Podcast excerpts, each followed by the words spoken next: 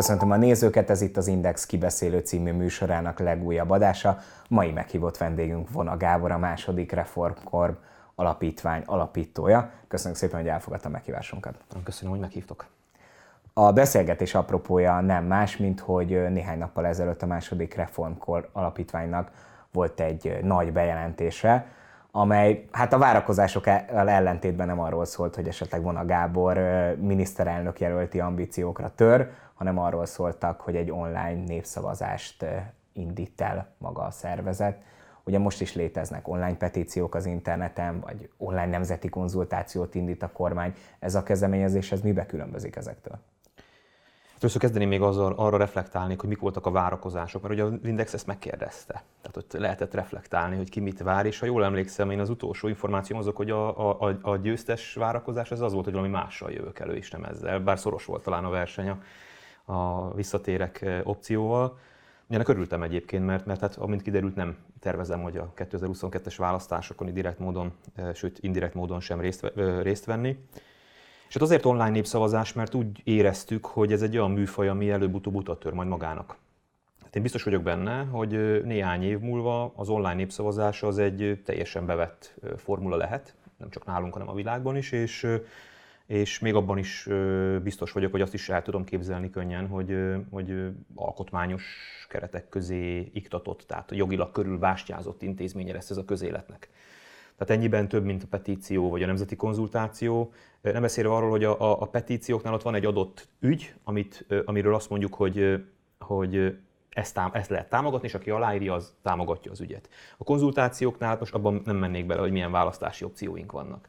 Mi viszont a, ezzel a műfajjal egy olyan társadalmi vitakultúrát szeretnénk előhívni, ahol, ahol, ahol igenis alternatívák jelenhetnek meg, és ezen alternatívák mentén konkrét viták és konkrét válaszok születhetnek, és aztán lényegében egy relatíve nagy mintán, vagy reményeink szerint minél nagyobb mintán születik majd egy, egy, egy társadalmi döntés, amit a politikának, megint a reményeink szerint szót hozzá kell tennem, kötelessége lesz számításba venni. Itt bárki a lakosság köréből ugyanúgy, hogy egy népszavazási kezdeményezés bármely állampolgár kezdeményezhet, hogy lehetősége lesz majd ezen a platformon belül kérdéseket küldeni, ami, hogyha bizonyos kritériumrendszernek megfelel, akkor saját maga bárki tud az interneten keresztül kezdeményezni hasonló ilyen kérdéseket. Én azt gondolom, hogy igen. Tehát a, a bejelentkező sajtótájékoztatón, vagy a, a bejelentő sajtótájékoztatón is elmondtam, hogy mi várjuk is az ilyen megkereséseket, akár civil szervezetek részéről, akár magánszemélyek részéről. Hogyha van olyan ügy,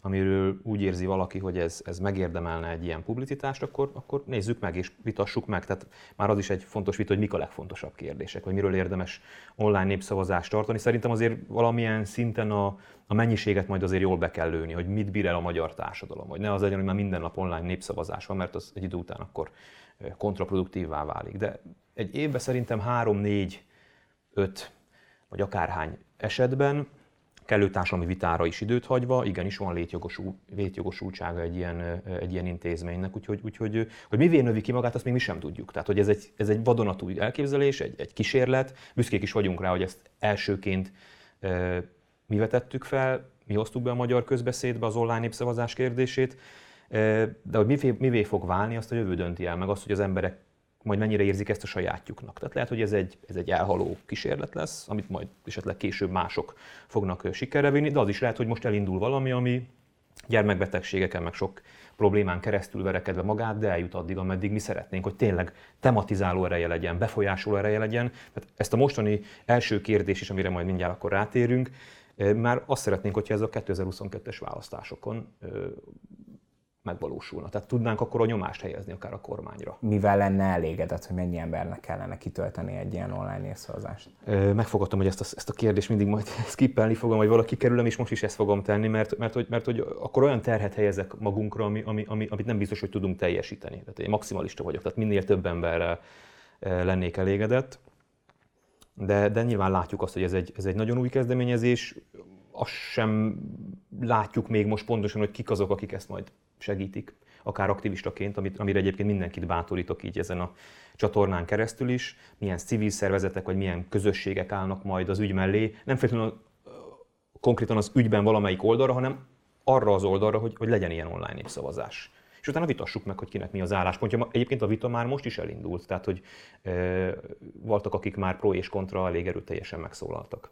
Egy népszavazási kampánynak van egy időkerete, és aztán van egy kiadott napja, amikor azok az állampolgárok, akik ki akarják fejezni a véleményüket, azok le tudják adni egyik vagy másik opcióra a voksukat. Itt vannak ilyenfajta időkeretek? Tehát, hogyha most ez ugye kiírásra kerül egy kérdés, akkor utána megvan, hogy mennyi idő van a kitöltésre?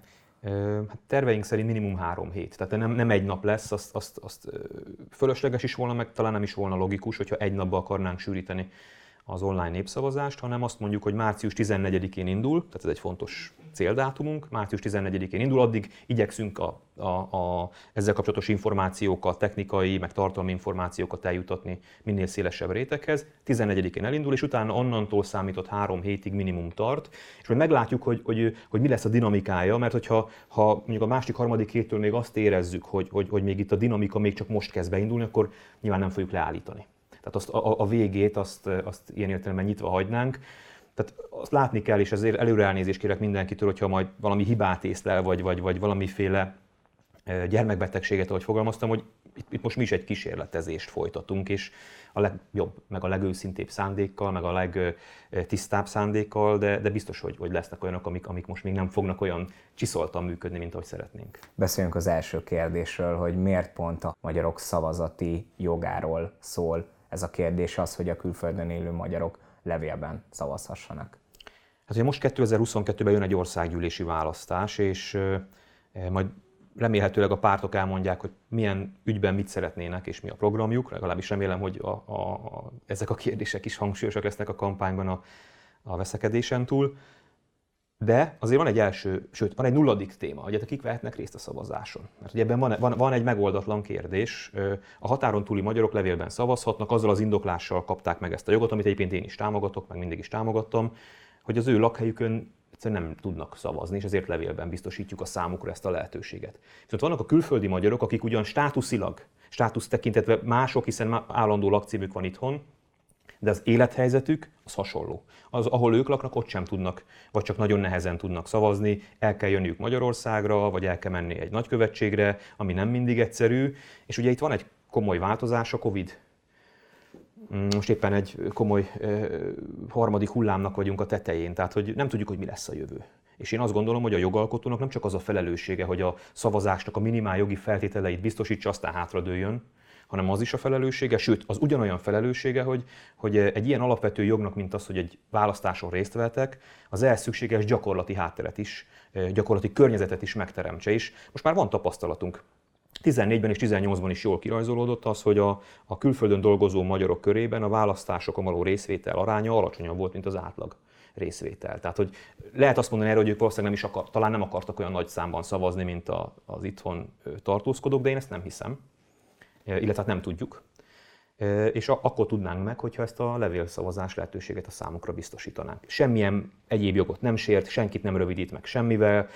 Németországban, Ausztriában, Szlovéniában, tehát a tőlünk nyugatra lévő országokban ez teljesen bevett gyakorlat, sőt, ezekben az országok, ezeknek az országoknak a többségében még az is tud levélben szavazást igényelni, aki nem is külföldön tartózkodik, de ebbe most ne is menjünk bele. Tehát én úgy gondolom, hogy a 21. században már ennél jóval előbbre is lehetne járni, akár online szavazás tekintetében is, mint mondjuk az észtek, de az, hogy egy levélben le tudjon szavazni egy külföldi, egy ilyen világhelyzetben, még egyszer hangsúlyozom, amiben most vagyunk, ez, ez tehát lehet ez ellen érvelni, de én megmondom őszintén, hogy, hogy, hogy azt, azt ezen értem, hogy a túl azon, hogy feltételezzük, hogy akik külföldön vannak, azok nem a kormánypárt támogatói, és ezért meg akarjuk tőlük vonni a szavazatot, vagy a szavazás lehetőségét. Tehát ezen túl én nem, nem látom az érveket. Ugye nyilván az amerikai elnökválasztás kapcsán volt most ebből egy viszonylag nagy vita, és ott ugye a republikánus oldal, vagy hát Donald Trump elnök ugye kritizálta a levélszavazást, amiatt, hogy esetleg ilyen ö, csalás ö, potenciál benne van a kérdésben, de tény, hogy akkor erről lehetne egy legitim vitát folytatni. Abszolút, de akkor ez, ez, csak egy mondatot reagálok erre tehát az amerikai vita, hogy most ott mi, történt a levélszavazatokkal, egy fontos vita. De hát nálunk eddig is volt levélszavazat. A határon túli magyarok levélben szavaztak. Tehát, hogyha a levélszavazás intézményével baj van, akkor a határon túli magyar emberek szavazatával is baj van, szerintem nincs. Tehát én örülök neki, hogy a határon túli magyarok szavazhattak. Nem értek egyet a DK-nak ezzel a nagyon harcos álláspontjával, hogy, hogy ettől őket meg kéne fosztani. Már nem tudom, hogy ez még a DK álláspontja itt az új helyzetben, de, de én szerintem nem a levél szavazás intézményével van a probléma, hanem nyilván azt úgy körül kell bástyázni, és olyan részletszabályozással kell ellátni ezt az intézményt, hogy, hogy senki benne merüljön föl ilyen jellegű kételj. Tegyük fel, hogy lezárul ez az online népszavazás, és akkor becsatornázták a lakosság egy részének a véleményét, mondjuk több százezer ember akár kitöltötte ezt az online népszavazást. Így legyen. Mi történik utána? Tehát azért, hogy bármi ilyen jellegű dolog megváltozzon az országban, az mégiscsak a törvényalkotás feladata. Alapvetően az országgyűlésnek kell ebben döntés hoznia. Szóval mégis szükség van a pártokra. Én bízom abban egyébként, hogy lehet, hogy ez a, naivitás része, hogy, hogy a politikai pártok is támogatni fogják ezt az online népszavazást. Ez egy pártfüggetlen kezdeményezés, de hogyha valamelyik párt azt mondja, hogy ő ezt szívesen támogatja, nem fogjuk elzavarni. Az lenne a legjobb, hogyha a kormánypárt állna az élére, amire mondjuk persze kevés esély van. Ha lezárul ez a népszavazás, és hogy utána az a parlamentben, különösen a kormány többséggel szemben hogyan tud törvényi erővé válni, nyilván ez az achilleszina ennek az egész kezdeményezésnek a jelenlegi helyzetben. De én a, a, a sajtótájékoztatón is elmondtam, hogy hogyha igazán nagy számban veszünk részt ezen a szavazáson, akkor, akkor egy olyan helyzetet teremtünk a kormánypárti többség számára, amiben számára két választás van, vagy befogadja ezt, és, és, és ilyen értelemben egy ö, ö, legitim választás elé nézhetünk, ilyen értelemben is legitim választás elé, vagy a másik, hogy egy kvázi számára bukott népszavazással kell belemenni a választási kampányba, amit folyamatosan a szemére lehet olvasni. És azért az sem, az sem egy szerencsés dolog, hogyha valaki bukott népszavazással fut bele a választásba, szocik ezt tették 2010 előtt. Úgyhogy a nyomásgyakorlásnak az eszközéről nem, nem szabad lemondani. Másrésztről, ha 2022-ben kormányváltás lesz, akkor én merem remélni azt, hogy mondjuk egy, egy sikeres több százer ember részvételével lezajlott népszavazás az kötelező érvényű lesz, vagy kötelező erejű lesz, vagy, vagy kötelezvény lesz az új kormány számára, hogy ezt a kérdést rendezze. Bár most is világos tette, hogy 2022-ben nem tér vissza a politikában, vagy addig nem kíván visszatérni, de azért sokan mégis úgy értelmezik ezt a fajta mozgást, hogy ugye azért korábban könyvet írt, YouTube csatornát indított, tehát ilyen közéleti kulturális tevékenységet valóban végzett, de ez úgy tűnik, mintha ehhez képest azért mégiscsak egy aktívabb politikai szerepvállalás lenne, és megágyazna akár valami fajta későbbi politikai visszatérésnek. Hát korábban is folytattam ilyen tevékenységet, hogy folytattunk az alapítványunk szinte több, néhány hónap, néhány havonta törvényjavaslatokat gyártott, amit elküldtünk az országgyűléshez inkább kevesebb, mint több sikerrel próbálni, próbálni, próbálva rábírni politikusokat, pártokat arra, hogy foglalkozzanak az általunk felvetett témákkal. Tehát a szoftveremet azt én nem tudtam lecserélni. Tehát az, az ugyanúgy közéleti szoftver maradt, csak most, a, csak most az a, az a, a, ez a program most nem a, a pártpolitika szinterén fut, nem ebben, a, nem ebben a rendszerben futtatom ezt a programot, hanem most a civil oldalon. És változhat még ez? Tehát, hogy átkerülhet-e ez a, a pártpolitikai területre ez a program? Hát kizárni nyilván nem, szok, azt szokták mondani, hogy nem mond soha azt, hogy soha. Tehát nem zárom ki annak a lehetőségét, hogy, hogy majd egy adott ponton pártpolitikával foglalkozzak újra, de, de most nem érzek semmiféle hívást. Tehát, hogy nincs rajta milyen jellegű eldöntött kényszer vagy teher, hogy már pedig nekem ekkor és ekkor vissza kell térnem, mert akkor nem tudom, mi lesz. Én most nagyon jól érzem magam ebben a civil világban. Egyrészt sokkal több értelmes impulzus ér, mint a, a, a politikában. Másrészt meg az, amit a politikában látok, az, az legkevésbé vonz. Tehát a, az a fajta küzdelem, ami a NER és az O1G háborúja, a veszettek viadalának szoktam hívni, mert hogy mind a két oldalon a veszettek tematizálják, abban én most nem látom a magam helyét, és, és ebben nem is kívánok bekapcsolódni, ezt kicsit úgy vagyok vele, hogy mint egy UFC mérkőzés, leülünk, megnézzük, ki mennyire veri össze a másikat, és akkor igazából utána megyünk tovább. Tehát hogy nekem ez most igazából nagy izgalmat nem okoz, persze most nyilván az ellenzéki szavazók akkor felháborodnak, hogy hát hogy lehetek én ilyen megengedő az Orbán kormányjal, úgyhogy amikor én 2006-ban politizálni kezdtem, akkor én Gyurcsány Ferenc ellen léptem a politikai szintére. És nagyon jól ismerem, én emlékszem még arra, hogy ő milyen politikai tevékenységet folytatott, és lehet azt mondani, hogy mindenki változik, és nekem kell a legjobban ilyen irányban megértőnek lennem, hiszen én is változtam, csak ha valaki változik, akkor az kommunikálja. Tehát én azt, tehát egy dologgal nem lehet vádolni, engem nem lehet vádolni azzal, hogy a változásomat azt ne tettem volna ki a nyilvánosság elé, és ne beszéltem volna róla, és ne, kellene, ne kellene még mind a mai napig erről számtalanszor beszélnem, mert megkérdezik, hogy most ez hogy volt, hogyan történt, egyáltalán megtörtént-e. Gyurcsány Ferenc részéről még nem hallottam ilyen jellegű szembenézést. Tehát, hogy ő azért ezzel még nagyon nagy, nagy adósa a magyar társadalomnak, és hogyha ő ezt megtette volna, akkor lehet, hogy én is elbizonytalanodnék, hogy ez már nem a régi Gyurcsány Ferenc. De semmilyen elbizonytalanodást nem érzek. Ez a régi Gyurcsány Ferenc, és hát ez az ellenzéknek nyilván a, a nagy terhe, hogy se kiköpni, se lenyelni nem tudja. Sokan abban bíznak az ellenzéki oldalon belül is, hogy alapvetően az ellenzéki előválasztáson nem Gyurcsány Ferenc vagy a mögötte álló párt az, amelyik majd sikereket fog elérni, hanem esetleg egy új szereplő tud beemelkedni. Lát ilyet, vagy van olyan, akinek szurkol? Gyurcsány Ferencről eléggé negatív a véleményem, de azért egy dolgot mondjunk ki, ő az egyik legtehetségesebb politikusa mind a mai napig a magyar közéletnek, és nagyon jól építette fel a DK-t, és nagyon szervezett pártá építette, és az előválasztáson, ha valaki arra bazírozik, hogy itt majd itt a DK majd a futottak még kategóriába fog mozogni, akkor nagyon téved nézzék meg azoknak azt ajánlom, hogy nézzék meg az önkormányzatokban, hogy ahol ellenzék összefogás van, a, a, a pénztárnokok, a, a polgármesterek mellett melyik pártból vannak a legtöbben. Nem látom ilyen statisztikát, ez csak egy ilyen, egy ilyen intuíció, megérzés. vagy megérzés, vagy, vagy valamiféle, e, igen, valamiféle megérzés. Tehát látszik az, hogy nagyon tudatosan, nagyon jól építkezik a DK. Lényegében eddig minden a forgatókönyve szerint zajlik. Tehát ugye, ha visszaemlékszünk 2010 2020 elejére, bocsánat. Ott volt még egy vita az egy lista, két lista kérdésében. Az egy listát Gyurcsány Ferenc képviselt, és hát elnézést, hogy a két listát lényegében talán a leghangosabban én képviseltem, ilyen a partvonalon kívülről, de én kiabáltam legjobban talán így a közéleti szereplők közül ott két lista, meg volt néhány párt, amelyik ezt képviselte. Hát de... igen, de egykori pártársa és a Fidesz ezt a kérdést azért viszonylag rövid, gyorsan rövidre zárta a választási törvény módosításával. Oké, okay, de azért azt lássuk be, hogy a pártok az előtte lévő időszakban sem tettek olyan sokat ennek a, ezért a, a, a kérdésért. De mindegy, mindegy is, hogy mi történt, nem a múltat akarom felhánytorgatni, ezt a csatát Gyurcsány Ferenc megnyerte.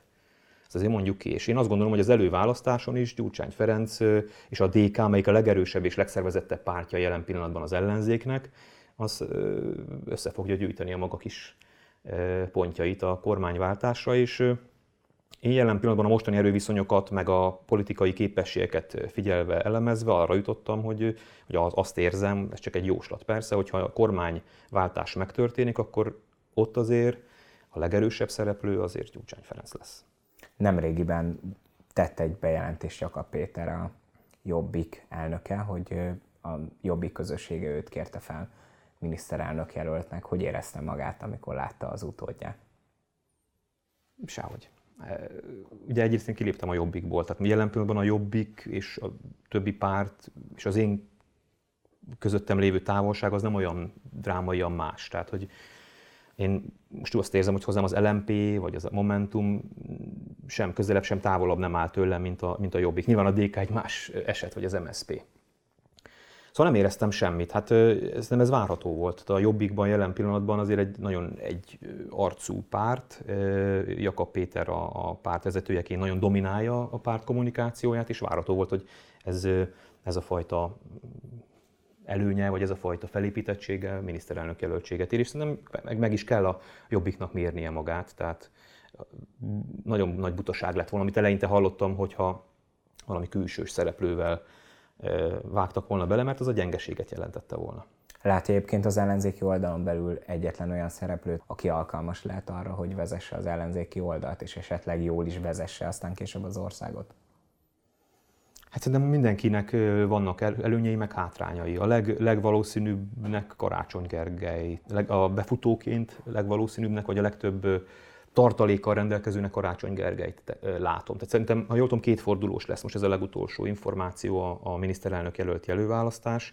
Szerintem ez Karácsony Gergelynek kedvez, mert hogy az első fordulóban akár Márki Zaj Péter, akár Dobrev, Dobrev Klára, akár Jakab Péter meg tudja szorítani szerintem Karácsony Gergelyt. De a másik fordulóban talán én azt érzem, hogy neki van a legtöbb tartaléka, bár kivel is kerül úgymond a döntőbe. Aztán, hogy ki alkalmas rá, ez megint egy másik kérdés. Karácsony Gergely arra szerintem nagyon sok szempontból alkalmas, hogy integratív Tehát, hogy össze tudja, talán ő tudja a legszélesebb réteget összefogni az ellenzéki oldalon, talán Márki Zaj Péter is. Kettő között például Márki Zaj Péter mellett szól az, hogy ő mondjuk a vidéki szavazók megszólítására alkalmasabb lehet. Tehát, hogy itt azért mondom, mindenkinek vannak előnyei és hátrányai. Karácsony Gergely hátrányának azt tartom, hogy, hogy ő, ő neki nincs pártja, nincs egy erős pártja. És ez, ezáltal könnyen kerülhet egy olyan szituációba, mint amit sokszor a fővárosban is látok, hogy, hogy ki van szolgáltatva a pártok alkuinak, és lényegében sokszor nem tud saját erőt mutatni és saját akaratot. Ő azt mondja, hogy az erejét a városlakók adják. Hát igen, Lehet, csak a vá... majd a szavazók fogják. Igen, csak a városlakók meg a szavazók nem fognak ott ülni majd a miniszterelnöki irodán, meg nem fognak ott ülni a különféle döntési, döntéshozó testületekben, hanem ott a pártoknak lesznek az emberei jelen. És, és azok pedig majd valamilyen irányba akarják vinni a, a, a hajót. Akinek van egy erősebb pártja, és nyilván itt a Jobbik, a Momentum, illetve a DK, szerintem az a három erő, amelyiknek erős pártja van. Tehát, hogyha valakinek sikerülne a három párt miniszterelnök jelöltje közül kihívóvá válni, és majd a miniszterelnöké, talán nekik lehetne a legtöbb esélyük arra, hogy, hogy mondjuk az akaratukat is érdemben érvényesítsék, vagy, és akkor most hangosan gondolkodom, mert egyik dolog ellen mond annak, amit egyik a másiknak, de hogy, hogyha ez az ellenzék, ami most összefogott valóban egy új politikai közösség lesz, és én értem, megszűnik az a fajta sokszínűség, és ennek is megvan a realitása. Hogy itt a, mm, ezek a önállósági igények, törekvések vagy emlékek, amik most még megvannak, ezek lehet, hogy ezt a törtem össze, összegyúrja. Tehát ez, a, ez, a, ez az akvárium, ami sok kis színes hal van, ez egy halászlé lesz, egy egyszínű halászlé lesz végül, és összefő, és, Összefél, ami összetartozik. nem akartam, én földobtam a labdát, de köszönöm, hogy nem, nem nekem kellett itt befejeznem. Szóval, ha összefő ez az egész, akkor, akkor, akkor lehet, hogy ez a kérdés egyszerűbbé válik, és akkor, akkor, akkor bárki is a miniszterelnök, és hogyha jól képes kialakítani maga kis menedzsmentjét, meg stábját, akkor, akkor ezt lehet egy irányba hajtani. De az is lehet, és akkor most megint ellentmondok annak, amit mondtam, hogy miután megnyerte ez a közösség a választást, vagy éppen elveszítette, felerősödnek a centrifugális erők, és darabjaira hullik az egész. Független attól, hogy egyik vagy másik forgatókönyv fog beteljesedni, ön szerint az, hogy az ellenzéki összefogás létrejött, amit O1G koalíciónak nevezett, és van a, ugye a Nemzeti Együttműködés rendszere, az Orbán Viktor által képviselt oldal, hogyha ezek egymásnak feszülnek a választáson, független attól, hogy milyen eredménnyel fog lezajlani végül a mérkőzés, ez teret nyithat egy új fajta politikai kezdeményezésnek? Hát én nagyon remélem. Tehát a vágyvezérelt gondolkodást célszerű kerülni, de nem mindig sikerül az embernek. Én nagyon-nagyon szeretném, hogyha lenne harmadik pólusa a magyar közéletnek, mert, mert bizonyos értelemben egy másik pólus lenne. Hát, hogy sokszor érzem azt, hogy itt maga a vita hevessége, indulatossága és kizárólagossága mögött a politikai tartalomban olyan egetverően nagy különbséget nem látok. Persze most az ellenzék megint fölhorkan, és azt mondja, hogy a demokrácia helyreállítása, és a többi, és a többi. De szerintem Magyarországon nem csak a demokráciát kell helyreállítani, hanem Magyarországon azt a társadalmi közérzetet kellene helyreállítani, ami megágyazott ennek az egész rendszernek. Tehát, hogy megfogalmaztam már többször, hogy Orbán Viktort leváltani kevés. Azt kell leváltani, ami Orbán Viktort hatalomba juttatta és hatalomban tartja, ez pedig nem más, mint a társadalmi gyűlölet. Az a fajta kizárólagosság, hogy a jobb oldal a bal oldalt, a bal oldal meg a jobb oldalt akarja eltaposni, és ebben a tekintetben nem készülünk semmiféle kormányváltásra, meg rendszerváltásra, meg korszakváltásra, hanem most akik a, a, egy rossz oldalon vannak, azok majd át akarják tenni a jelenleg jó oldalon lévőt a, arra a helyről, ahol most ők vannak. És ez persze politikai szinten minden választáson kicsibe lezajlik, csak azt látom, hogy nálunk az egész társadalom ennek az örvényébe került. Tehát ez a, ez a spirál magával ragadta az egész magyar társadalmat, és, e, és hát nagyon komoly ilyen hidegháborús, e, hideg polgárháborús e, légkör alakul ki. Évek óta tart már ez, ez nem újdonság, csak, ez, csak ebből nem tudunk kilépni. Tehát, hogy én amióta politikában vagyok, ez van, és egyre rosszabb. És én nagyon szeretném, hogyha nem ez lenne. Tehát olyan jó lenne, hogyha lenne egy olyan párt, egy olyan politikai közösség, és ebben én is szívesen szerepet vállalnék, vagy részt vennék, amelyik azt tudja mondani, hogy hát a Fidesznek ebbe igaza van. És mondjuk azt tudja mondani, hogy Gyurcsány Ferencnek ebbe igaza van. És, és, és, nem, és ebből nem alakul ki adok-kapok, meg, meg, meg nem robban fel az internet, meg nem küldi el mindenki a másikat az, a, az anyjába. Hanem, hanem hanem elkezdünk gondolkodni egy picit, hogy biztos, és akkor utána kialakul egy értelmes vita. Hát Fona Gábornak, a második reformkor alapítvány alapítójának köszönjük szépen, hogy elfogadta a meghívásunkat, most ennyi fér bele az adásunkba. Köszönöm szépen. Önöknek pedig köszönjük szépen, hogy megnézték ezt a videót, ha tetszett, amit láttak, akkor nyomjanak egy lájkot, iratkozzanak fel ránk a különböző közösségi média felületekre. A jövő héten újra találkozunk a viszontlátásra.